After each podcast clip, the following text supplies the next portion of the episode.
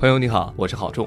在各地的新一轮促消费政策中，培育夜经济一词频频出现。北京、上海、天津、重庆等城市纷纷推出举措，提出要建立夜间经济示范街、地标性夜市等。在这样的城市夜幕下，蕴藏着的是一片巨大的、有包容性的消费场景——夜间经济。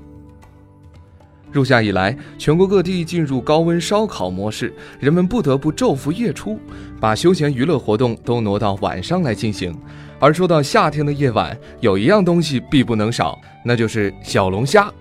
试问谁在夏天夜里嘴馋的时候，没叫过一份小龙虾配冰可乐呢？那么今天就让我们一起跟着《夜经济》里的小龙虾寻味报告，看看小龙虾为夜经济带来了哪些变化吧。七月三十号，新华网和阿里本地生活联合发布了《夜经济里的小龙虾寻味报告》。该报告基于饿了么、口碑两家平台二零一八年一月至二零一九年七月十五号期间大量消费者的小龙虾消费数据，提炼出九个不同维度榜单，揭示出夜宵宠儿小龙虾背后的有趣事实。报告显示，随着小龙虾源头供给充足，同一标品的小龙虾单价开始下降。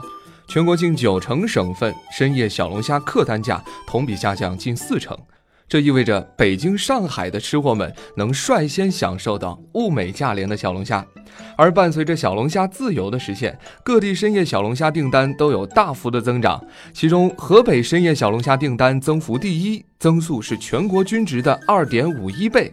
但要说起谁夜宵最爱小龙虾，怕是没有人能比得过湖南人了。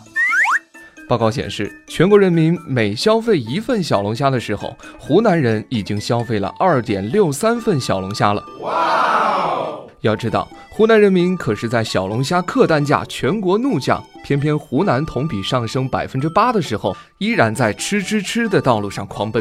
看来对小龙虾是真爱了呀！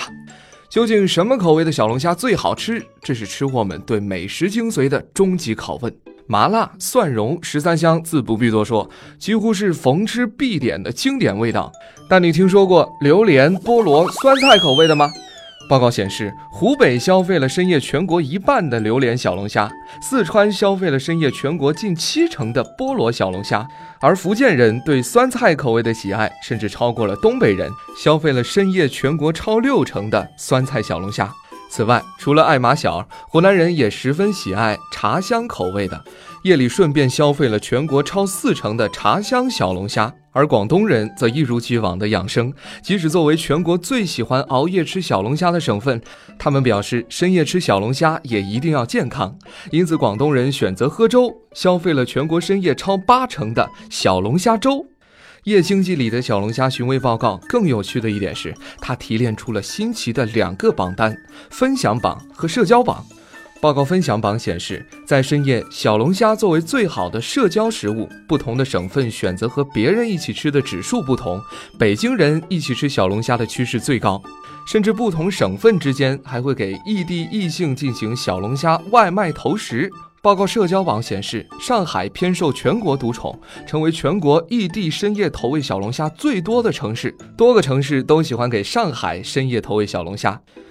有外地小龙虾热爱者不禁表达了自己羡慕的情绪。请问，现在搬到上海还来得及吗？不过说笑归说笑，透过深夜小龙虾的消费数据，其实是能够看出深夜食堂的兴起对夜经济带来的变化。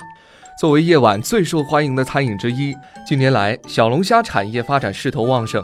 以钱江小龙虾为例，钱江小龙虾交易中心数据显示，去年全年该中心线上线下交易额达四十八亿元，而今年截至目前已突破六十亿元，全国指标有望翻番。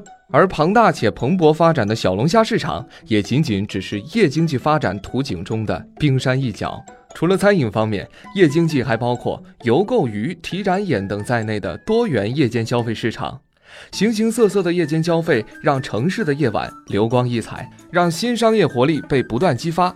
城市无眠的背后，既是生活方式日益多元化的体现，更是经济全球化、信息化的折射。除了小龙虾，你专属的深夜食堂菜单是什么呢？夏天的夜晚，你还会和朋友们一起做些什么呢？欢迎在节目下方留言，和我们一起互动。